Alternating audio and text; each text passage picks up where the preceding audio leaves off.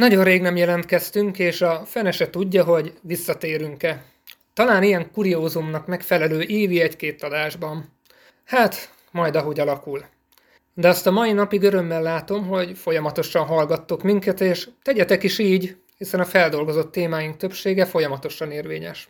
Most viszont úgy érzem, hogy nem hallgathatunk tovább. Olyan események sorozata rázta meg az életünket, ami legalább akkora hatással van ránk, mint a világjárvány megérkezése, hát, vagy talán még nagyobb. Nyilván tudjátok, hogy miről lesz szó. A háborúról, ami a közvetlen szomszédságunkban zajlik. A háborúról, ami minden eddiginél közelebb hozta a harmadik világháború lehetőségét. A háborúról, ami történelmi mértékkel is példátlan menekült hullámon sújtja Európát. A háborúról, ami veszélyezteti az energiaellátásunkat, a háborúról, ami miatt már a 400 forintos euró árfolyam lélektani határát is elértük. A háborúról, amiről megoszlanak a vélemények. Mert bizony megoszlanak. Itt vagyunk 2022-ben, a 21. század első negyedének a végén, és nem arról kell szólnia az adásnak, hogy hogyan tehetnénk még jobbá, élhetőbbé, békésebbé a világot. Nem.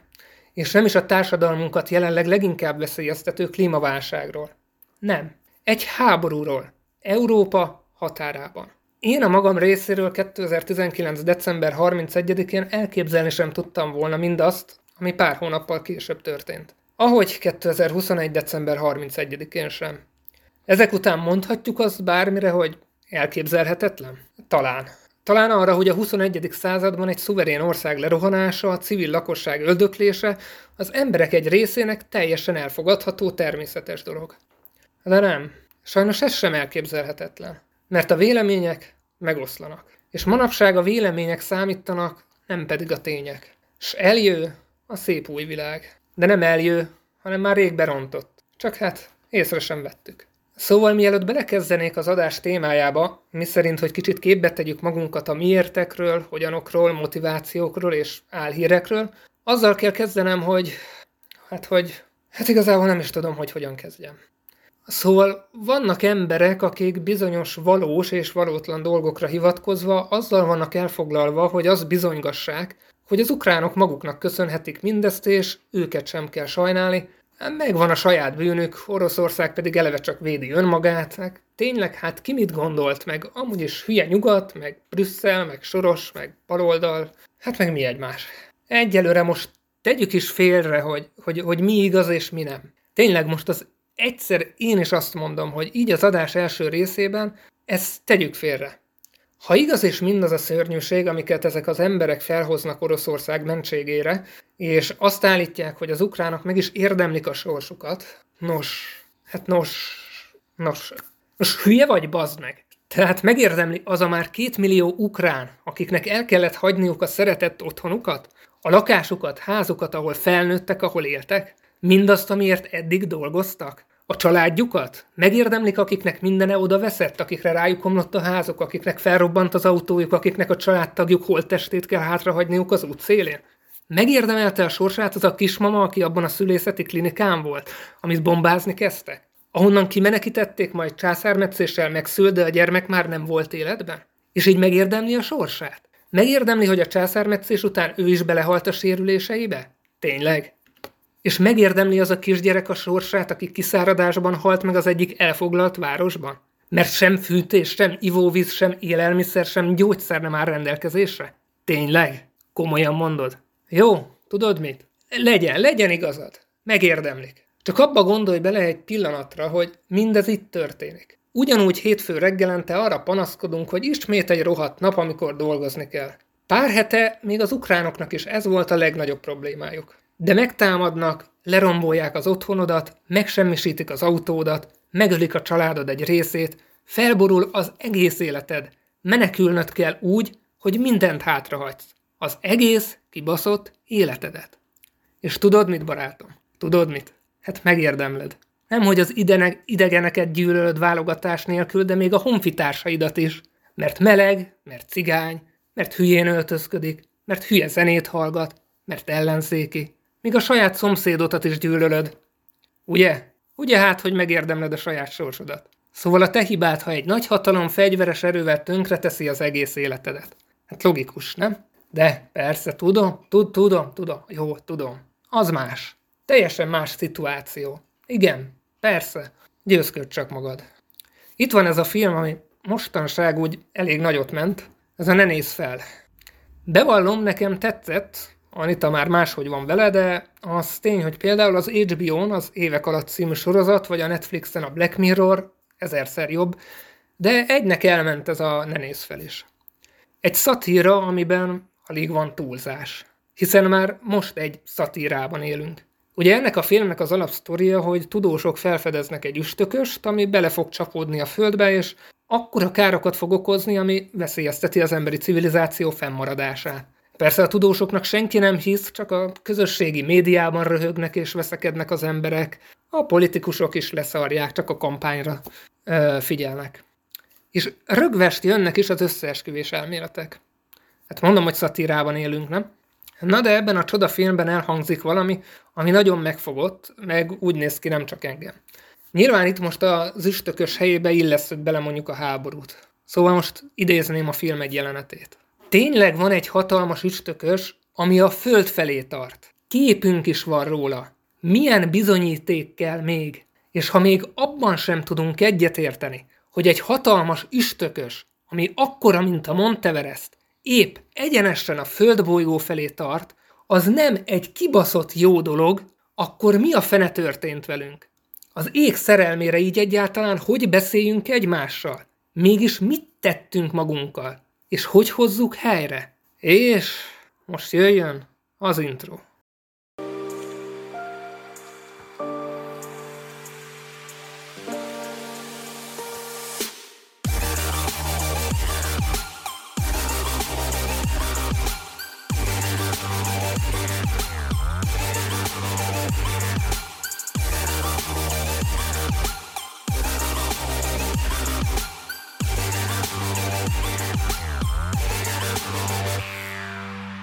Na és akkor most tegyük félre a gyűlölködést, a szorongást, az idegbajt, és koncentráljunk egy kicsit a tényekre. Mert ha bár kimondottam fontos a szabad véleménynyilvánítás, a tényeket megkérdőjelezni nagyjából egyenlő azzal a beismeréssel, hogy a csorvadásban szenved az illető.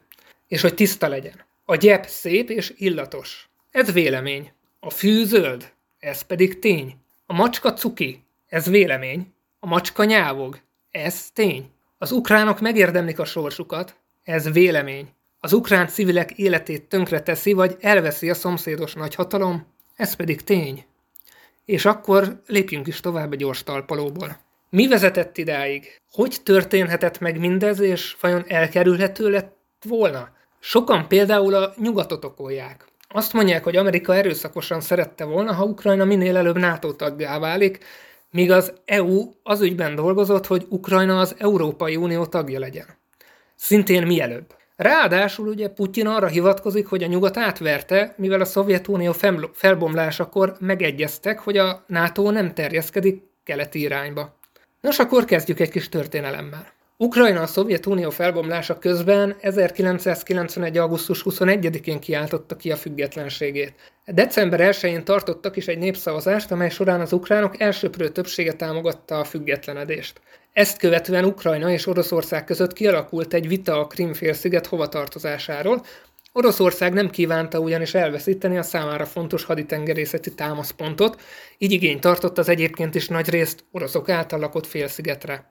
Azonban a félsziget nem kapcsolódik szárazföldön az Orosz Föderációhoz, így Ukrajna területét képezi. A kompromisszumos megoldás az lett, hogy 1992. februárjában Krími köztársaság lett belőle, de Ukrajna része maradt.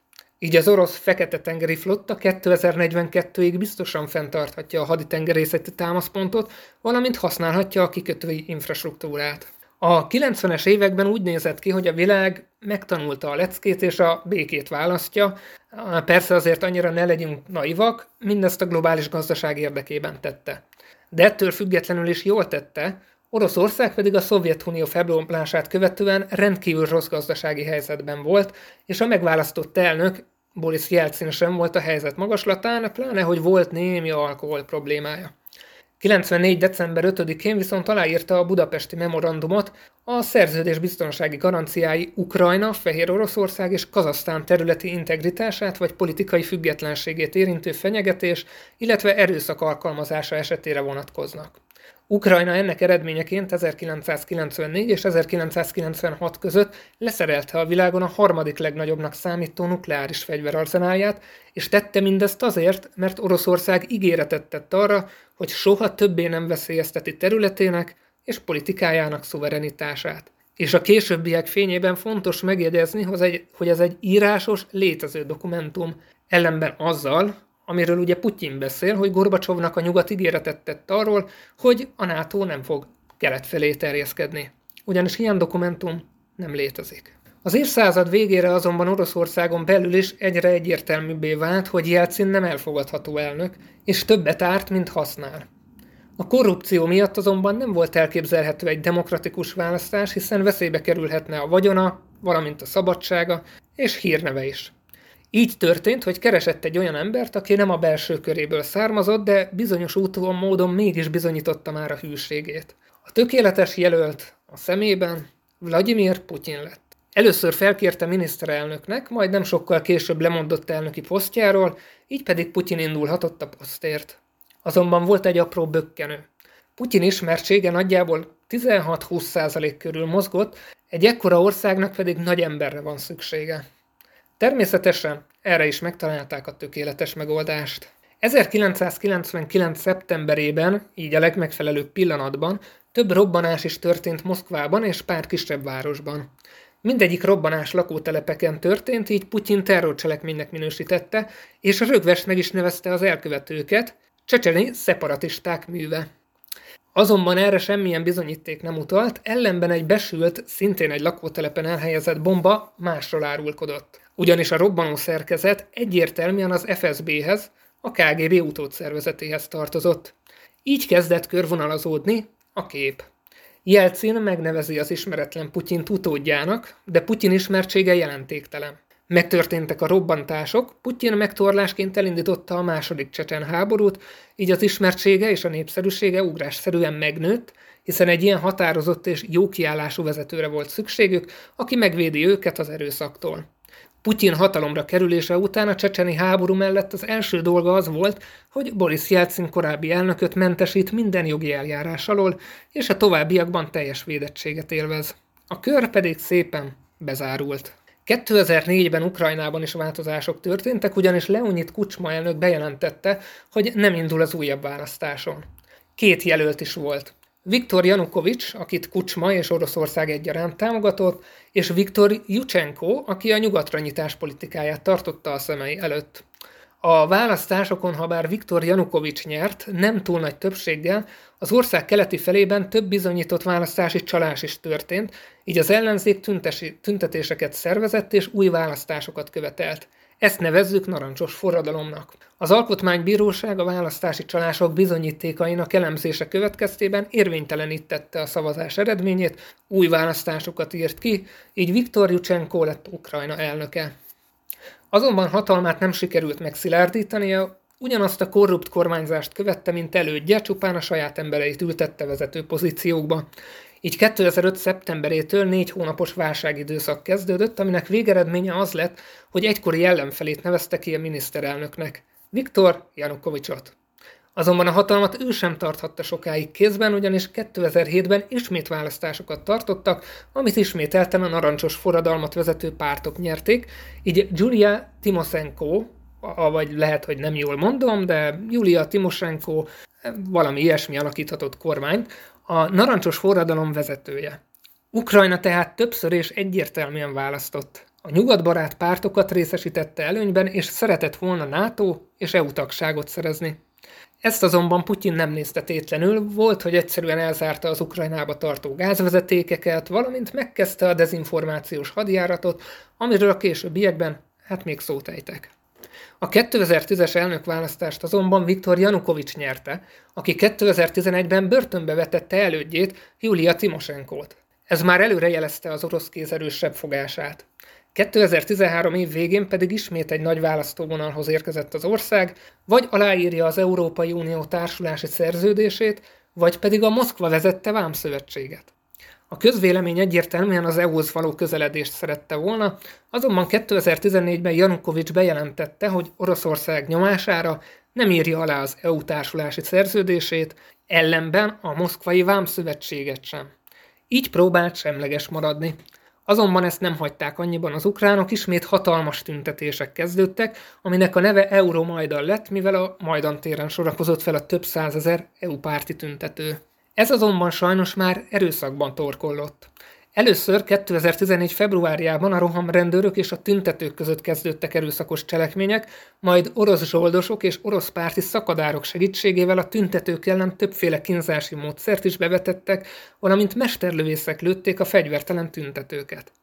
Erre már az EU-nak is reagálnia kellett, így három tisztségviselő utazott Kievbe, hogy közvetítsen a tüntetők és az orosz barát kormány között. Ennek eredménye az lett, hogy előrehozott választásokat kellett tartani, valamint vissza kellett térni a 2004-es alkotmányhoz, ami korlátozza az elnöki jogköröket. Ezt Janukovics, a három EU-s miniszter és a tüntetők vezetője is aláírta. Az oroszok egyébként nem. A tüntetők azonban nem mentek el a térről, ugyanis Janukovics azonnali lemondását és a vérengzésért felelős döntéshozók azonnali elítélését követelték, hozzáteszem nyilván jogosan. Ekkor parlamenti bizalmatlansági szavazás segítségével felmentették Janukovicsot tisztségéről, és elfogadtak egy törvényt, miszerint Julia Timoszenkót szabadon engedték. Rá pár nappal azonban Putyin rendkívüli hadgyakorlatot rendelt el az ukrán határ mentén, majd megindította a Krim félsziget megszállását. Ezzel Putyinnak Ukrajna destabilizálása volt a célja. Az ország déli részében ezzel egyidejűleg felfegyverzett félkatonai alakulatok jelentek meg, és megtámadták a hivatalokat, rendőrőrsöket. Itt azonban fontos egy kis kitérőt tennünk. Oroszország kétféleképpen támadta ekkor Ukrajnát. A déli területeket a saját határain belülről rakétákkal, míg a Krim félszigetet konkrétan megszállta, bár felségjelzés nélküli egyenruhákban. Természetesen mindkettőnek megvolt az oka. Elsősorban azért az orosz határon belülről lőttek, mert tisztában voltak azzal, hogy Ukrajna nem fog válaszcsapást mérni a szomszédos országra, hiszen az nyílt agresszió lenne. Hiszen hivatalosan ugyebár nem támadta meg Oroszország Ukrajnát, hát szó sem lehetett ilyesmiről. De hogy ez hogyan történhetett? Itt jön képbe a sajtóban elhíresült kis zöld emberkék megnevezés. Habár mindenki tisztában volt vele, hogy orosz katonák támadták meg az országot, ezt semmi sem bizonyította és itt jött képbe az orosz dezinformációs gépezet létfontosságú szerepe.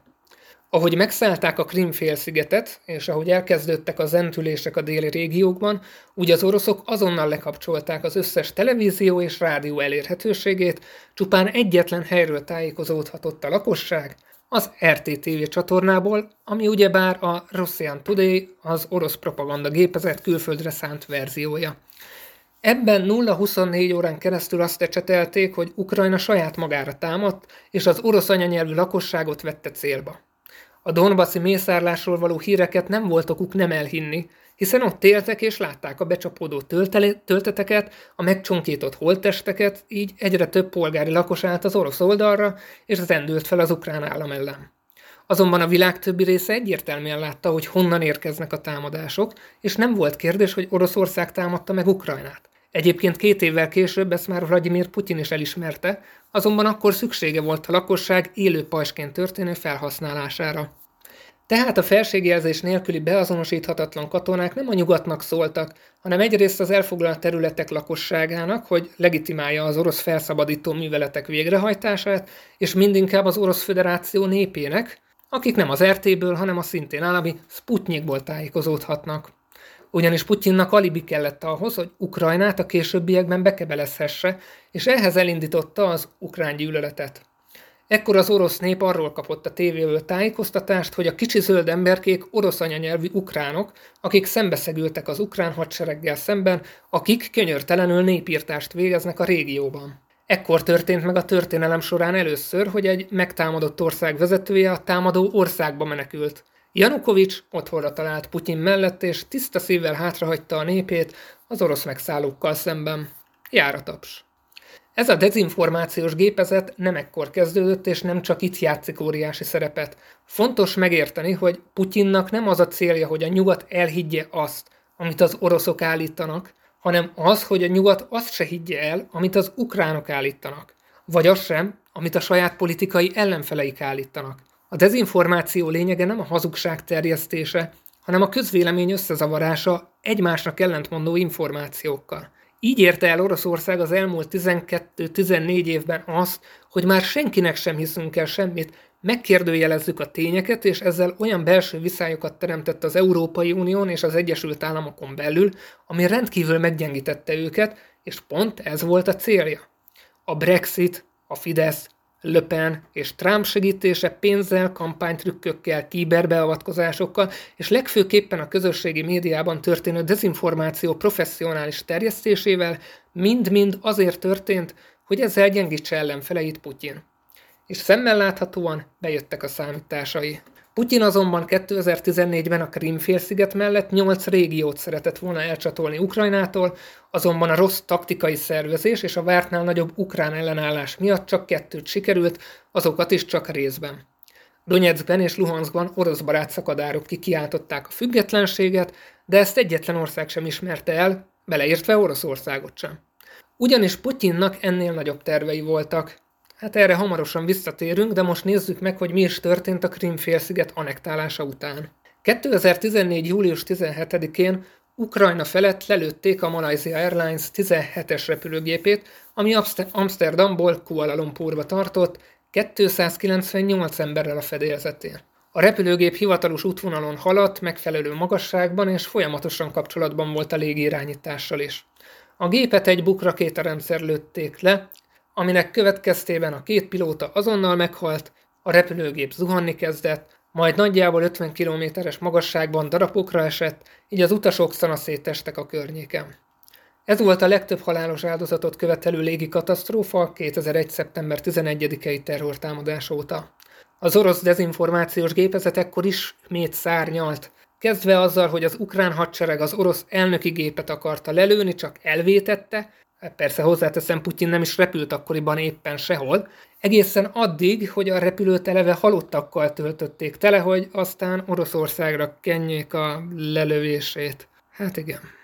Az viszont tény, hogy orosz fegyverrel egy Oroszország által vezetett megszállás alatt lőtték le a gépet, így pedig egyértelműen Oroszország a felelős azért a 298 ember haláláért, ahogy azért a több ezer civil haláláért is, akiket élő pajsként használtak fel a szakadár területeken. A szakadár államokat nem ismerte el sem Oroszország, sem pedig a nyugati országok. A katonai agresszióért cserébe az EU és Amerika gazdasági szankciókkal sújtotta az Orosz Föderációt, legfőképpen Putyin kleptokráciájának szűk köreit, oligarcháit.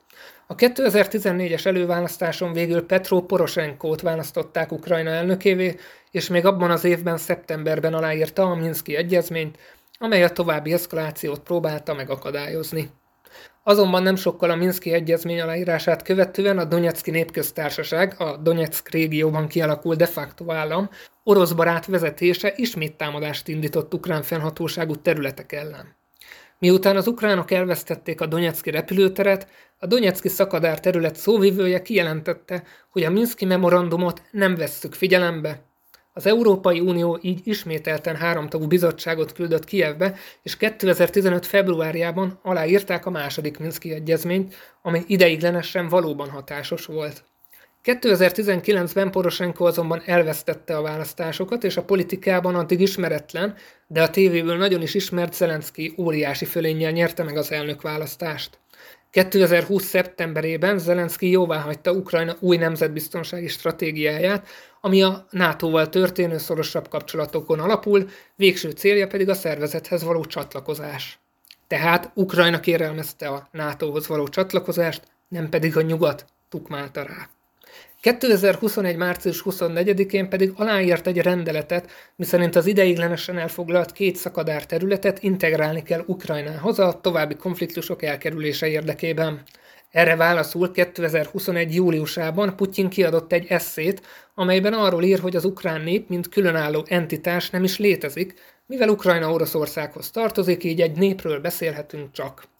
Innen jutottunk el oda, hogy 2021 év végére az orosz elnök eddig nem látott mértékű hadgyakorlatokat rendelt el Ukrajna határának egész területén, sőt, még Fehér Oroszországban is.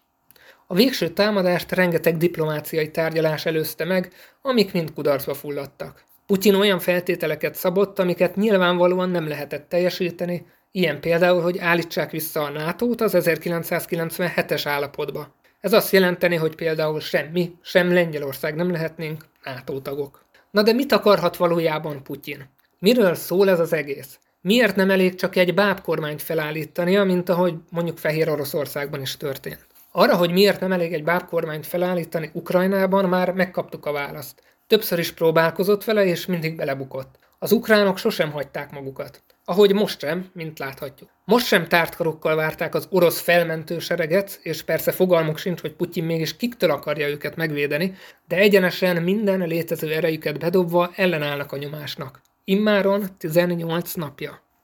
Ahhoz, hogy megértsük az orosz elnök motivációját, még ha lehetetlenre is vállalkozunk, megint csak vissza kell ugranunk egy pillanatra a rendszerváltáshoz. Putyin a saját szemével nézte végig a berlini fal lebontását, és máig traumaként él a tudatában, hogy az egykor nagy és hatalmas Szovjetunió, a hazája, elvesztette nagyhatalom jellegét. Amikor 2000-ben hatalomra jutott, az ország a gazdasága romokban hevert, így meg kellett szilárdítani a hatalmát. Ezt a csecsenekre kent robbantás sorozat mellett a civil szervezetek üldözésével, a média egészének haveri körökbe adásával, a végrehajtó hatalom ellehetetlenítésével, sarkalatos törvényhozással, az alkotmány többszöri módosításával, az ellenzék üldözésével és a dezinformációs gépezet beindításával intézte el egy évtized alatt. Ahogy ezen a területen nem volt többé hová fejlődni, neki látott annak, amire mindig is hivatott volt. A hazai körökben már jól bevált dezinformációs gépezetet exportálta, amivel mind az Európai Unióban, mind pedig Amerikában a szélső jobboldali és vagy populista irányzatokat hozta helyzetbe.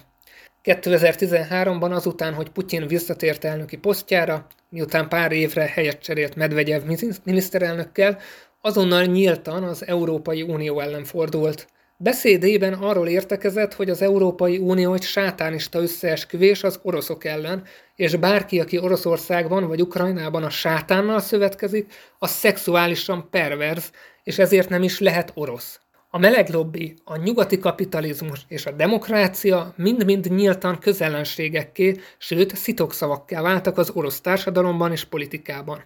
Állandósult az a politikai retorika, hogy az ártatlan Oroszországot külső erők ostromolják, és ezért mindenáron meg kell védeni saját magukat. Ez a fordulat nem volt meglepő. Putyin a 2010-es években nyíltan saját politikájává formálta Ivan Ilyin filozófus nézeteit, miszerint a Szovjetunió szétesését követően a meséből kilép egy ember, aki megváltóként az idők végezetéig vezeti Oroszországot, újra nagyjá és eredendően jóvá teszi azt. Ez az LSD-vel is nehezen értelmezhető eszme konkrétan azt mondja, hogy az orosz nép az egyetlen igaz nép, Oroszország az egyetlen ártatlan test, és amikor Isten a világot megteremtette, akkor az szétesett, és újjá egyé kell válnia Oroszországban. Azért elgondolkodtató, hogy a 21. században a legnagyobb nukleáris arzenállal rendelkező ország 22 éve hatalmon lévő elnöke miben hisz. Ahogy az is, hogy Alexandr Rugin, az Eurázsiai Birodalom profétája is barátságra lehet Putyinnál. Ugyanis az orosz elnök egy Eurázsiai Uniót képzelt el, ami ellenpólusa lenne az Európai Uniónak. Azt sem tagadta, hogy azt szeretné, hogy az Európai Unióból kiábrándult népek hozzá csatlakozzanak, és azzal érvelt, konkrétan tényleg azzal érvelt, hogy az Eurázsiai Unióban nincs szükség jogállamra és választásokra, Nyugodtan, gondtalanul uralkodhat bármilyen diktatúra. Teljes mértékben szimpatikus meglátás, mégis mi baj lehetne belőle. Olyannyira szimpatikus, hogy még egy magyar párt vezetője is találkozott egykor Daginnal, hogy Eurázsiáról egyeztessenek. Ő Vona Gábor volt.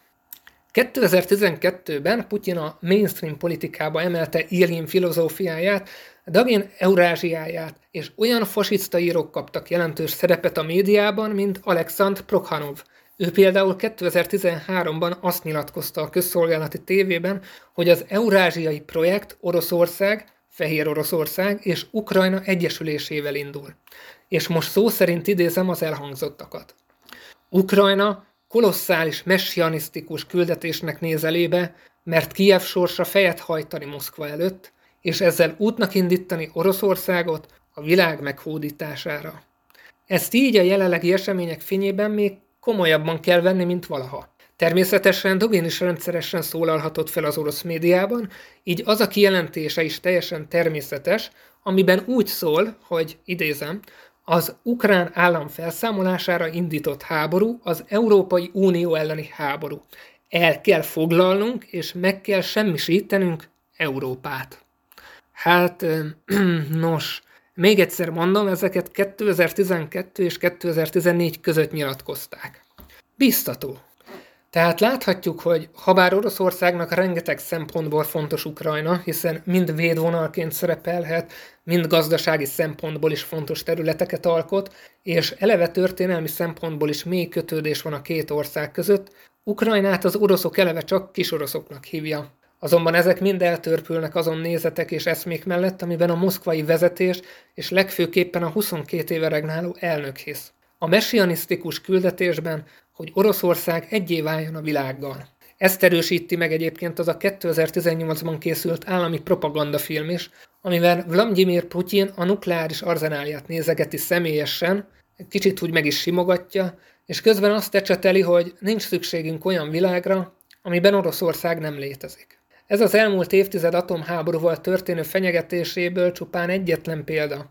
Azt azonban jól megmutatja, hogy Vladimir Putyin képes elmenni a végsőkig, ha azt látja, hogy elveszítheti a hatalmát, hiszen ő és Oroszország már megmásíthatatlanul egyé vált a fejében. Felfoghatatlan, hogy mindez nem egy kitalált regény disztópikus története. Ez a kegyetlen valóság, és mindez itt van a szomszédunkban a 21. században. Azon kívül, hogy bízunk a legjobbakban, és megpróbálunk nem idegbajt kapni, és nyilván, ha módunkban áll, akkor segítsük a menekülteket, azokat, akik mindenüket elvesztették. Segítsük őket adományokkal, vagy a segélyszervezeteket pénzutalásokkal, bármilyen apró cselekedet, jót tett, megállja most a helyét. A lényeg, hogy tényleg minden apró cselekedet számít, mindig gondolja arra, hogy milyen lenne, ha te lennél az ő helyzetükben. Az álhírekkel pedig vigyázzatok, használjatok tényellenőrző portálokat és megbízható hírforrásokat, ne a Facebookot. Én ezt az összeállítást Timothy Schneider, a Szabadság felszámolása, Gary Kasparov, Közeleg a tél, Steven Levitsky, a Demokráciák halála és az Akadémiai Kézikönyvek világtörténet című könyvekből állítottam össze. Köszönöm, hogy velünk tartottatok, és most a hangulathoz illő zenével búcsúzom tőletek. Fogalmam sincs, hogy meddig. Peace. Just stop your crying, it's a sign of the times. Welcome to the final show. I hope you're wearing your best clothes. You can't bribe the door on your way to the sky. You look pretty good down here, but you ain't really good.